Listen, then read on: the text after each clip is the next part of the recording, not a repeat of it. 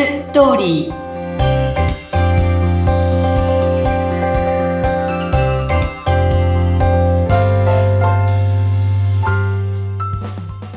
皆様こんにちは結婚相談所ライフツリーの和田ですこんにちは、インタビュアーの山口智子です。前回マッチングアプリ、既婚男性を見分けるポイントということでお話しいただきましたが、今日はまたそのマッチングアプリ、別の視点からお話しいただきたいと思いますが、どんな視点でしょうか？そうですね。今日は、えーマッチングアプリは恋愛上級者でないと難しい。っていうところです。ほう、恋愛上級者がやった方がいいということなんですか、そうですね。あの、マッチングアプリって、えー女性は無料も多いですしね。手軽に始められると思うんです。で、いつでもどこでもできるし、あの、これはこれで私、全然これを否定するつもりは全くないので、これの良さもあるし、結婚してる子たちもたくさんいるし、いいと思うんですけど、ただね、私はね、すごくね、手軽だけど難易度はすごい高いと思ってるんです。うん。で、なんでかっていうと、例えば友達の紹介や会社の出会いって、まあ周りの評判だったりとか、結構自分もこう、その人を見てきたりしてて、まあある程度、なんとなくどんな人かわかりますよね。うん、そうですね。ところがマッチングアプリってゼロからのスタートでしょ？はい。このゼロも、本当にこの人は、この会社に勤めてるんだろうかとか、この年収なんだろうかとか、あの、それこそ名前だって本当なんだろうかっていうところから入らなきゃならないっていうところがあると思うんです。はい、はい。確かな裏付けされた確かな情報って、もうあまりないわけですよね。マッチングアプリってね。で、そのことに疲れたっていう、まあ女の子たちから、まあ結婚相談所入る子たちは結構今いるんですけど、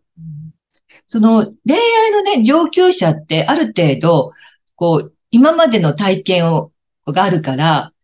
結構そういうことって見分けられる？例えば業者が入ってきても、ああ、これ業者っぽいなとか、うん、なんていうかそういうのがね、わかる。だから適当にスルーできたりとか、適当にあしらったりとかができるんだけどうん、恋愛初心者のほぼ付き合ったことがない女性って、やっぱりままあ見てくれが素敵だったりとか、なんか僕はこういう大学出てこういう仕事してるんだとかっていうそのプロフィールに踊らされることがあって、うんやっぱ経験してる人と経験してない人ではやっぱ違うと思うんですよね。おおなるほど。確かになんかその辺のなんか空気感というかニュアンスみたいなのって、ね、恋愛をほとんどやったことがない方がいきなりやると、なんか全部信じちゃったりとか、そうそうそうそ。そうういうなのだと思ってしまうと、ね、後々ちょっと辛い思いをしてしまったりすると悲しいですもんね。そうなんですよね。でもこれはね、女性だけじゃなくて、うんこの間ある男性が、その、まあすごく綺麗な女性でね、と気に入って、で、やりとりして、あれメッセージのやりとりが結構めんどくさいんですよね。これ結構恋愛の初心者の男性は苦手だって言いますね。ずっとこうメール、何を、ね、知らない相手だから、うん何を送っていいのかがわからないとか言って、うんで、そのある男性はその綺麗な女性とようやく会えることになって、はい。ウキウキと、あの、彼女が指定するお店に行って、まあ、めちゃくちゃ高い、えっ、と、お金を取られたそうなんですよ。その、あの、飲むところでね。うん。そしたら、後々そこの彼女とそこのオーナーが友達だったってことが分かって、あ、そういうことだったのかって言ってましたけど、そうなんですね。だから女性だけじゃなくて男性もね、まあ気をつけなきゃいけないし、ある男性はね、この方は本当に一回も付き合ったことがない44歳だったかな。で、あの、僕今付き合ってる人がいるんですって言うんですよ。はい。で、あ、どんな方なんですかって言ったら、まあ彼女とすごく忙しくてね、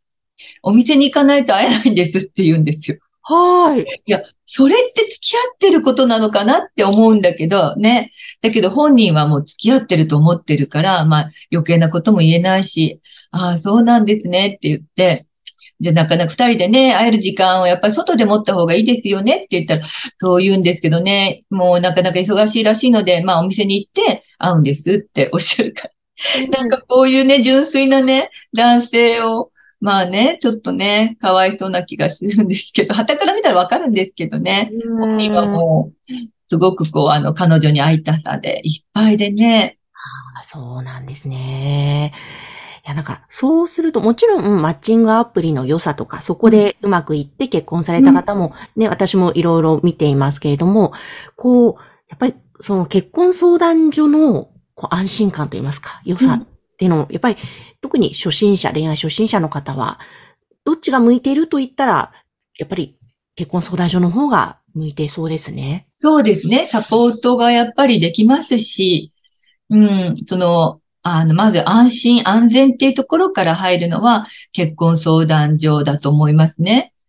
だからそういうところで、あの、長いことをこう婚活するのではなくて、まあ、さっさとそういうところで、あの、サポートを受けて結婚される方はもう男女ともにとても多いので、うん。それはもう初心者であろうと恋愛をね、今までしてきた人であろうとうん関係なく結婚されていかれていますね。うんうん。いや、そうですよね。なんか、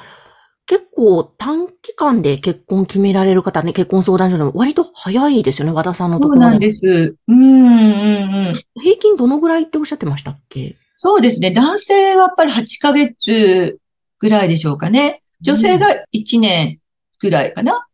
ああ、もうそうするとやっぱり幸せの近道という意味でも、ね、安心感という意味でも結婚相談所やっぱいいななんて改そうですね。な。るべく、あの、若い方が、若い方の方が早く決まる出会いのチャンスはたくさんあるっていうことがあるのでね。うんそこ、は、うん、こう、あの、活動期間が変わってくるかなとは思いますけど、うん。ですね。えーちょっとマッチングアプリについて、えーここのところいろいろお話をお届けしておりますが、今日はマッチングアプリは恋愛上級者がやるべきですよ。そんなテーマでお届けしました。ねえー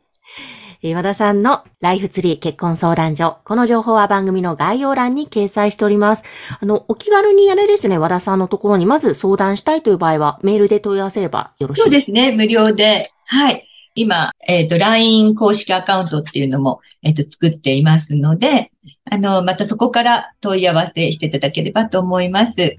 そこで、あの、問い合わせしてくださった方には、あの、30分無料で婚活コンサルタントとして、今までうまくいかなかった方がどうしてうまくいかなかったのかとか、これからは何を気をつけて、えっと、婚活すればうまくいくのかっていうことなどもお伝えできたらと思います。